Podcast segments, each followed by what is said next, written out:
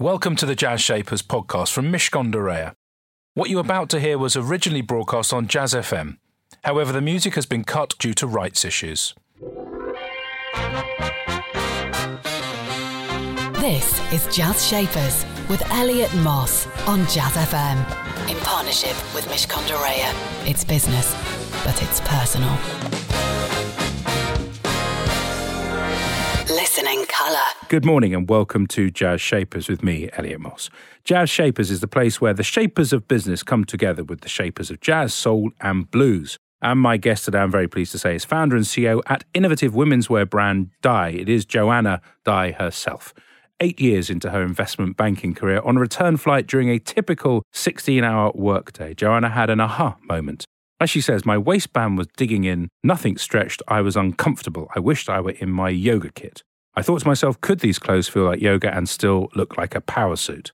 Joanna took a leap of faith. She left her job, took design courses at London College of Fashion and an internship in the industry, and launched Dai and her first eight piece collection back in July 2017. Her tailored, easy to wear pieces made from, as she says, innovative four way stretch fabrics have since diversified beyond office wear. And as a company committed to sustainability and positive social impact, Dai is aiming to become fully carbon neutral and use 50% recycled fibres by the end of 2021. I have here Joanna Dai. She is the founder of Dai. I mean, you just call it Dai, don't you? Yeah. It's very simple. Do or die. Do or die. And Dai in Mandarin means to wear. It does, yes. It's who knew someone in my family a long time ago maybe made some clothes to wear, but it is a surname and I just picked something simple for the brand that's memorable in one syllable. One syllable and it looks good a D, an A, and an I. Yeah. And there you are, you're wearing your blue Dai trousers. Yes. Um, D A I, not D Y E. And the top do or die. There you go, the whole thing. it's great to have you here. The world of being employed and then the world of working for yourself. I recounted the story of hold on a minute, I could do this and I could do that. But in your family and in your kind of life before taking the plunge, were there people around you that did this? Is that where this this came from? Is it in your DNA? I've actually thought about that one a lot. And so my dad is an entrepreneur. He's done that for the past over 20 years. It's a small mechanical engineering firm based out of California. And I think I must have absorbed a lot of that self consciously as I was growing up. But on my own personal journey and on reflection before engineering school and the eight years of investment banking, I did a lot of student government growing up in the United States. So I was class president at Cornell. And in 2008. Way to date me. yeah. Geriatric Sorry. millennial. That's a great phrase as well. Um, so sorry, you were you were you, you were involved in politics. So ever since sixth grade, I was running for, you know, publicity officer or the secretary on the student body government in my high school and really enjoyed planning events, the homecoming, the prom. Like, I'm really sounding American right now. Are you American? I hadn't noticed. um, but also like designing the class T-shirts and really rallying the people and being creative around the ideas that we had. And I, in choosing my first career path, didn't think that that was like a real path I could pursue. And being Chinese American, you know, there was this, it's got to be engineering or, you know, medicine or law, one of those. And so I picked engineering because I liked maths and went on a different journey to start my professional career. I mean, there's pressure, isn't there, from from I imagine the Chinese American community, which is like, excuse me, you're immigrant, you're going to get a proper career, proper degree, do a proper thing. We've got stability in that bedrock. But actually, Joanna, that's I mean, you're a creative person with an engineering degree. You're kind of gold dust. but no, but but I really I really believe that. Do you think though, if you'd have been third generation or fourth generation, like your kids or grandchildren, whatever it might be, that you would have a different attitude to them? Do you think you'd say, ah, if you don't want to study, don't go study? Is is that right? I believe in finding the most fulfillment through living your purpose. Um, but I think it takes a lifetime to discover what that is. And some people might, you know, not figure it out when they're still 50 or 60. But I think for me, if I were to speak to my younger generations in the future, they should do what makes them feel passionate and that will make them most fulfilled. What I personally like about the Dai clothes is there's just no fuss. I'm a fan of simplicity. I don't. I like to. You know, I'm, I'm only a simple fellow. I need to keep it simple. Tell me about the clothes in your own words. You're wearing. You're sporting most of them, and they look fab. But the inspiration for you every day as you design the next batch mm-hmm. is what? The world has changed post the last almost two years.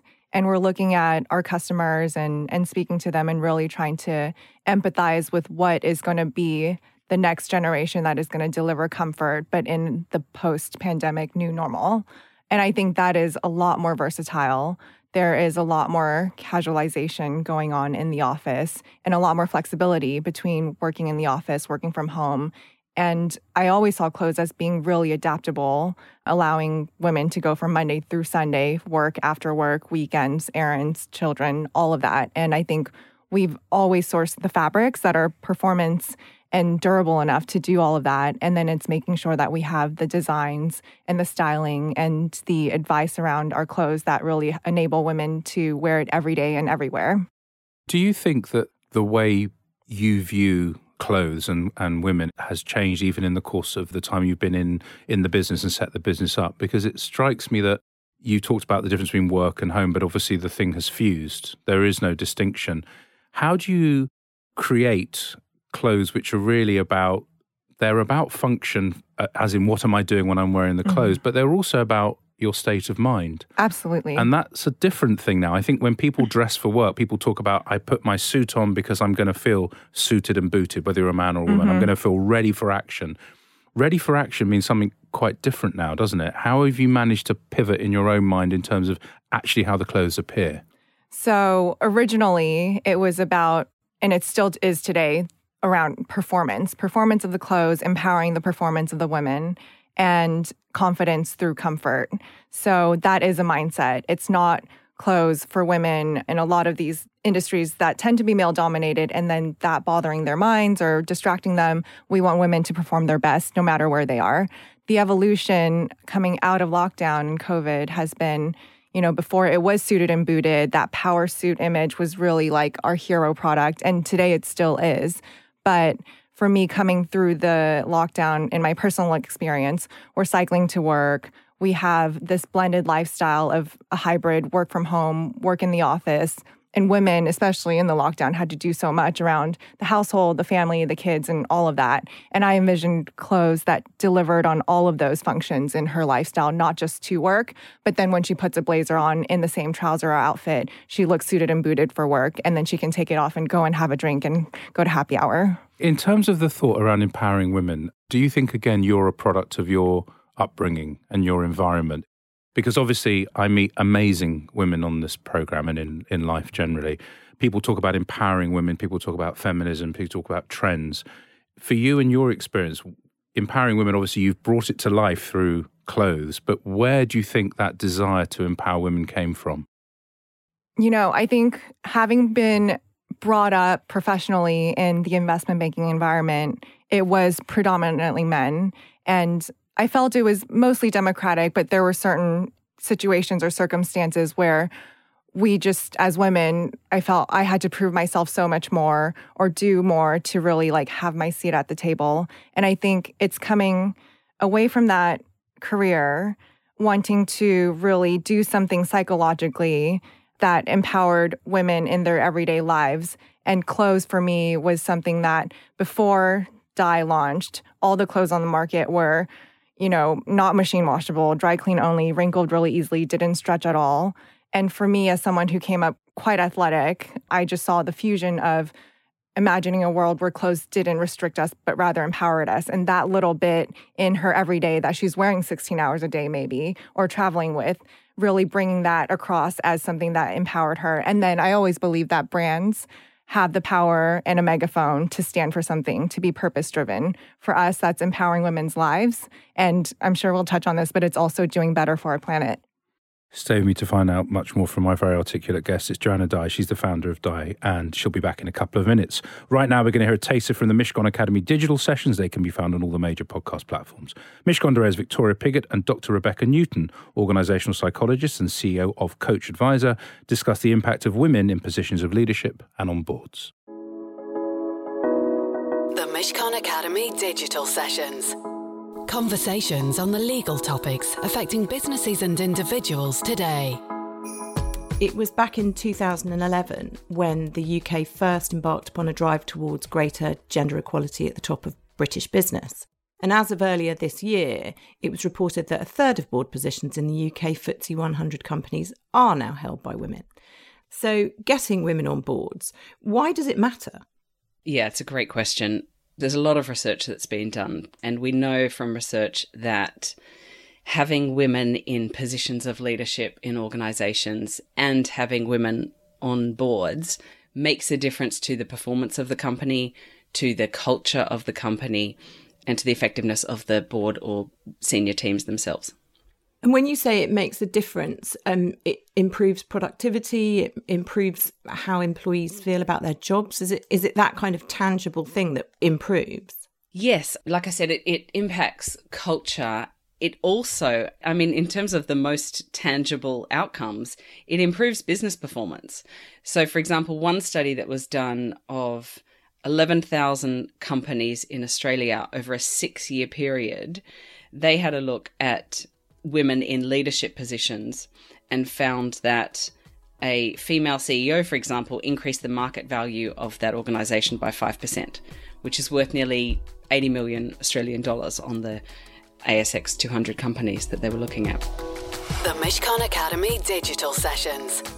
To access advice for businesses that is regularly updated, please visit mishcon.com. Jazz Shapers on Jazz FM in partnership with Mishcon de Reya. It's business, but it's personal. You can enjoy all our former business shapers on the Jazz Shapers podcast, and indeed, you can hear this very program again if you pop Jazz Shapers into your podcast platform of choice. We've been making podcasts for over 10 years, well before they became a la mode. Anyway, if you've got a smart speaker, why not ask it to play Jazz Shapers and see what it does? You should be greeted by a taster of our recent shows. But back to today's guest, it's Joanna Dai, founder and CEO at women's wear brand Dai, whose workwear, as Joanna describes them, feels like yoga, wears like a power suit you're a purpose driven person. You move from the corporate world, the investment banking world, you have an engineering degree, this weird for me confluence of, you know, really serious, serious stuff. And yet you seem a very gentle and creative person. You talked about the creativity. As you built the business up right at the beginning, were you looking for more mini me's or were you looking for people that were distinctly different? Oh, that's a really good question. I love that you already used the term mini me because I think that's been my journey as a sole founder. And as you've identified, having the creative side and the business analytical side, I felt confident launching as a sole founder. As the business grew and really started building out in different departments, finding a head of operations or a COO was quite a journey. I met several different archetypes of candidates and ultimately, I think I needed a mini me, someone who came up through that sort of similar background, can do a lot of the operational bits that I could do. So that can be offloaded from me so that I could focus more of my time on the parts that are unique to me. So the vision, the brand, the sustainability, the product sort of unique versatility function details that I bring into the product design that we have. So that has been a journey. But at the same time, the team now is filled with people from the industry as well as people who think like outsiders. And I think it is a mm. confluence of the, the two of them that allows us to be unique and differentiated in the space that we operate in. And that diversity from uh, within the industry and being an outsider, and, and often anyone you hear that's creative is genuinely an outsider on any you know parameter, whatever it might be, whether it's color, whether it's gender, whether it's knowledge. Mm-hmm. In terms of diversity, I'm quite interested. Is it is an all female team? And if it is, is that as diverse as it ought to be? I mean, I know it's a women's wear brand, which may sound like kind of a strange thing, but we see plenty of men uh, who are creative directors and all that. Is that just a vestige of an old world where, of course, it's a man, whereas in fact, a woman is much better suited in a women's wear business? That's a really good question. I mean, I think at this point we are looking to hire our first full time man on the team, but we've always worked with men who are consultants to the business. We have men and women at the senior and at the board level. And I think it, it needs to be a mix of different backgrounds, opinions, you know, whatever we bring to the table, because the problem would be groupthink basically. And therefore, you come up with what everyone around the table believes is the right idea, but then you miss a huge, like something huge from the outside that you're not looking at objectively. So I think having that diversity is really important. And in terms of your own way of thinking about how you run stuff, you know, we're looking at the. I'm looking at the sweater. I feel like I'm I'm commentating on a on a on a catwalk, which I, obviously I'm not. The do or die sweater, the blue trousers. How much of it is at the end of the day? That's my call. I'm Joanna. I'm the founder. We're doing that. The neck line is going to be the certain way. The cut's going to be a certain way. It's a very sharp look, even mm. though it's relaxed, if you know what I mean. There's a crispness, I would say. It's not like kind of floppy clothes like other brands. It, has got a bit of tension in it. Mm-hmm. Is that you? Or is that other clever creative people also saying, no, it needs to be a bit more like that? So, at the core of the brand visual identity, it's clean lines, minimal, it's tailored. It's also based on a lot of timeless silhouettes and references back to Christian Dior and back to the Yves Saint Laurent Le Smoking blazer. But it's a lot of clean lines. And then we make it modern and innovative and futuristic through our use of materials or through some design aspects. So it's meant to be timeless and it's meant to not only last one season. We don't do things that are trending, we do things that last and are impactful in your wardrobe season after season we were talking about clean lines. And I sort of jokingly said, I wonder if that's your philosophy. I'm thinking about you as the engineer, you as the leader, you as the founder, and you as the creative person. How have you applied the clean line strategy, which I've just made up for you, but in terms of your focus, because the engineer's focus in the way that you brought this team to life? We talked about who you've hired and encouraging diversity, but what does it look like in terms of making sure that this brand that you're nurturing is really going to grow? I think that the journey as an entrepreneur and the design of an organization at such an early stage. There's nothing linear in the clean lines term about that. And especially if you throw a pandemic into the middle of it. So I think it's about always staying clear of what your brand vision and purpose is from the very beginning. Ours is to deliver comfort and power performance. Mm. And from there, that really flows down into what are the areas of the business that we want to invest in first this was the first year we brought in a creative director, and she's from the design and product side, expansive background in design and tailoring and women's wear before. And we want to lead with product innovation, sourcing the best materials in the world, and adapting that for our woman who is a professional working woman and that's that's been the focus of the year and then we build out the rest of the brand experience through you know customer experience our website marketing was the last area in the most recent hire I just made, but I had been head of marketing for the last four years. So it's not linear, um, no. but the brand is clean lines. And in terms of the professional working woman, which is you and the women that you serve, the women that, that buy your clothes, you touched on the pandemic and someone in your position has to be resilient, they have to be optimistic, they have to be realistic. When you think about that whole concoction of stuff that you have to remain strong with. How have you personally coped, and how do you think you're helping the women that you serve cope? That's a loaded question. no, no, no, not at all. No, it's a real. I mean, have you, have you, you know, you're here, you're smiling, you're obviously you're going. We're, we're now, you know, mm-hmm. later in 2021, things have picked up, mm-hmm. uh, pop ups have popped up for you, and websites going well. But where did the strength come from you when things were looking pretty dark? Last year, we really focused on understanding what our brand meant to our customers. And around this time last year, we launched our Every collection for the everyday, everywhere, every woman, every time, everything, because we realized that her use of our clothes was so much more multifaceted and versatile than ever before as we came into this year, and especially April was a big month for us because non essential reopened again, we have been sort of in hibernation and we have really gone full force at bringing and being in front of our customer in this back to life, but keep the comfort moment. And coming out of lockdown, comfort is more important than ever because during lockdown, women were wearing the sweatpants, the joggers, the leggings, and you know, now having gone back to the first client meetings or whatever it is, we want to look good. We want to keep the elegance, but we want to also keep the comfort. And I think that has been our brand from the very beginning. This feels like yoga comfort, make it look like a business suit, like a power suit. And I think it's really been a huge moment for us to come out of this. Mm. So the strength, first and foremost, comes back to our customers, the original brand mission. And through all of the ups and downs and roller coasters, it's always going back to that purpose and those values and, and why I'm doing this. That really continues to be the endless well of strength and resilience that I bring to the business. Stay with me for my final chat with Jan and I. We'll be talking about a bit more about the why and what that means in terms of sustainability as well. I'd like to understand a bit more about that before we let you disappear.